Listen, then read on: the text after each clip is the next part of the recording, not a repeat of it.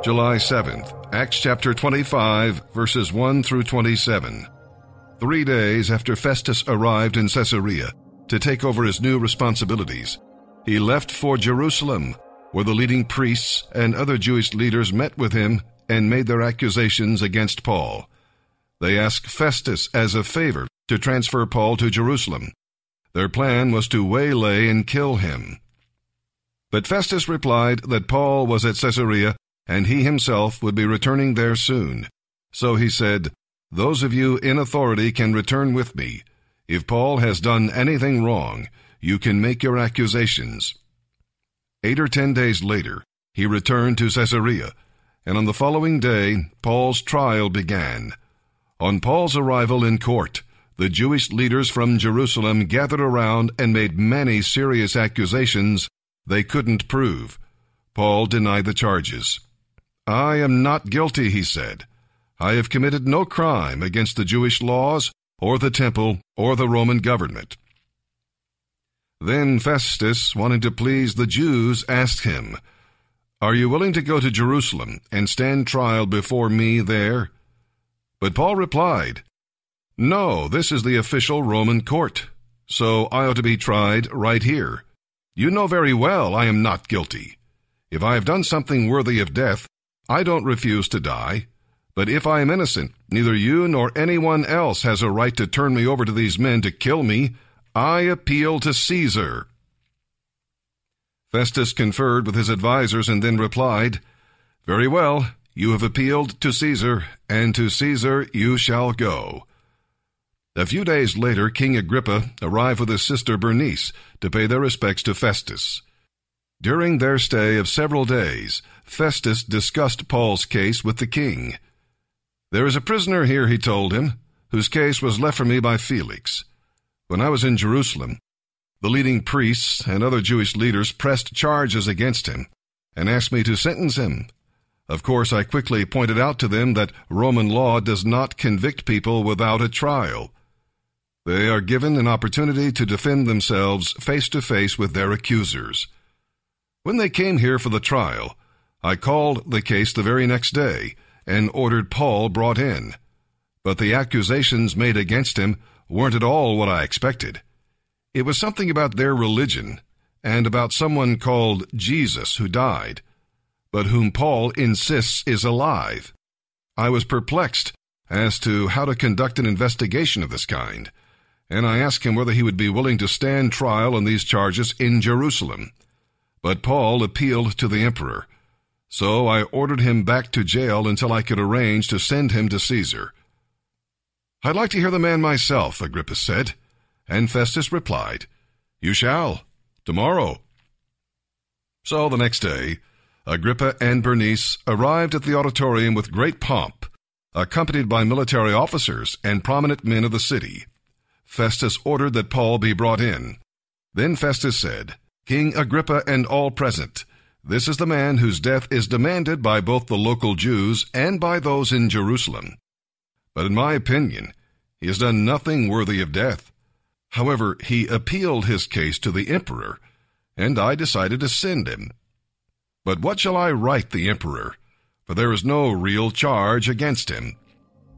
So I have brought him before all of you, and especially you, King Agrippa so that after we examine him, I might have something to write. For it doesn't seem reasonable to send a prisoner to the emperor without specifying the charges against him. Now, let's talk about this for a moment because there's something that's, that's been bothering me in the last year or so with the uprise of so much good theology and people taking true conversion seriously. I think there's also a problem. I have so many people who come to me and they doubt the assurance of their salvation because in their scrutiny of their own repentance, they're expecting, they, they're almost demanding that the saving repentance be the repentance of a mature believer of 30 years. They scrutinize every aspect of their life, and if they don't look like a Puritan, they say, I can't be converted. What you need to understand is repentance. In its initial seed is simply a changing of the mind. God is all. I need Him. You say, that's it? Can be. I can't save myself. I'm lost. I need a Savior. You say, well, but, but the Bible describes repentance in so many ways. Yes, it does, but are you expecting a full-blown repentance the very second God begins to work in your heart? As I study repentance in Scripture, I look back at the moment I was converted, and my repentance was a very singular thing. I need to be saved. But now, after 25 years, as I grow in Scripture, the repentance matures and deepens. But you err, young person when you scrutinize your life to wonder whether or not you're saved and you're looking for repentance that can only be found in someone who's walked with God for, for decades. I hope I'm making myself clear. I believe in repentance. But repentance can merely mean I'm falling and I can't save myself. It's turning from self worth. It is turning from ability and giving up. As Brother Charles once told me, it's just giving up. I can't. I collapse. I'm, I'm gone. I have a thing that I've worked through several years ago on the doctrine of repentance. If you take everything the Bible teaches about repentance, you will have a very big book. Amazing things are said. And they all should be learned. We should grow into them. But to take the entire full orb biblical course of repentance and demand it before someone can have assurance of salvation is absolutely preposterous. We have a lot of young people and a lot of other people who are not assured of their salvation because they're expecting to see in their wee years as a babe in Christ a full blown sanctification of a man 40 years in the faith. We need to be careful. Save me! I'm lost! And even a great deal of that clamoring salva- for salvation, don't expect it or demand it to be absolutely pure. Some of it will just simply be self preservation. Remember, God saves men who repent, not men who repent perfectly. God saves broken-hearted people over the even the ones who are broken-hearted over the fact that they're not broken-hearted enough. And even those who think they're brokenhearted enough when God knows they're not hardly brokenhearted at all.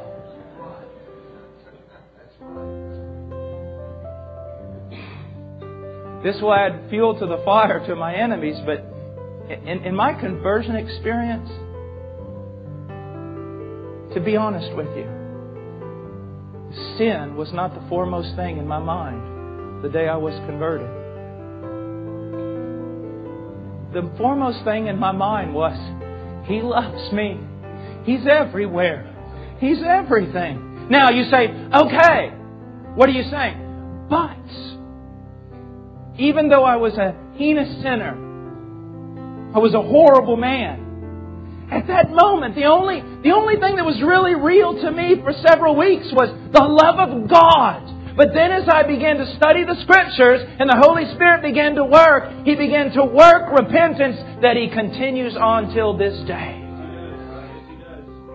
So see, let, let, let's be careful here. You can define people out of the kingdom of God. You can demand so much of a man of salvation more than even what God demands at first a simply, I can't. I can't. And then faith. Faith. We are saved by faith. Of a mustard seed.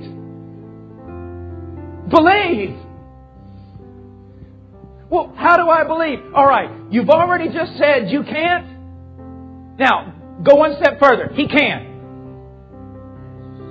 and will and desires to. Can you believe that? You say, is that it? No, it's the beginning. But it is real. Well, how will I know it's real? Because it will keep going and growing. In the same way, your repentance will grow and grow and grow. Your faith in the reality of it will grow and grow. But I am not going to expect from my 10 month old daughter what I expect from my six and a half year old son. Also, I want to talk about the pride. You know, I, I love the Puritans. You know that I love all that kind of stuff. I want to talk to you about a, a root of pride I see springing up among people who embrace this kind of lovely truth. It's almost like a badge of spirituality when they will so called struggle of whether or not they're saved. And what they're just trying to prove to people is my version of conversion's not as superficial as everyone else's. I'm going to wrestle and I'm going to fight and I'm going to do all this stuff and I don't even know if I'm saved after that. And you think you're bringing glory to God. There is a sense when some men are awakened to their sin and they must break through and they must struggle and so on and so forth. I agree with all of that. But be very careful that we're not just reacting against the superficial gospel of others. God is glorified when a heart is open and they say, I'm falling, but He can. And they stand on that.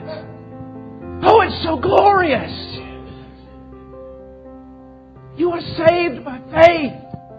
But it is not, it is not the quality of this faith, the greatness of this faith. It's the quality, the greatness, and the character of one to whom you, in whom you believe. Look unto Jesus. Look, look, just look unto Jesus. What terrifies me so much, you talk to people on the streets, are you going to heaven? Yes, I'm going to heaven. Why? I, I prayed and asked Jesus come into my heart. Now, look what they're doing. They are trusting in a transaction they made. They are trusting in the sincerity of a prayer. But then again, we must be careful. Doctor, heal thyself. Because some are trusting in the magnitude of their repentance. And others are trusting in the magnitude of their faith. When what I love to hear is, I'm looking unto Him. I'm looking unto Him. And I would be terrified to take my eyes off of Him. I'm looking unto Jesus.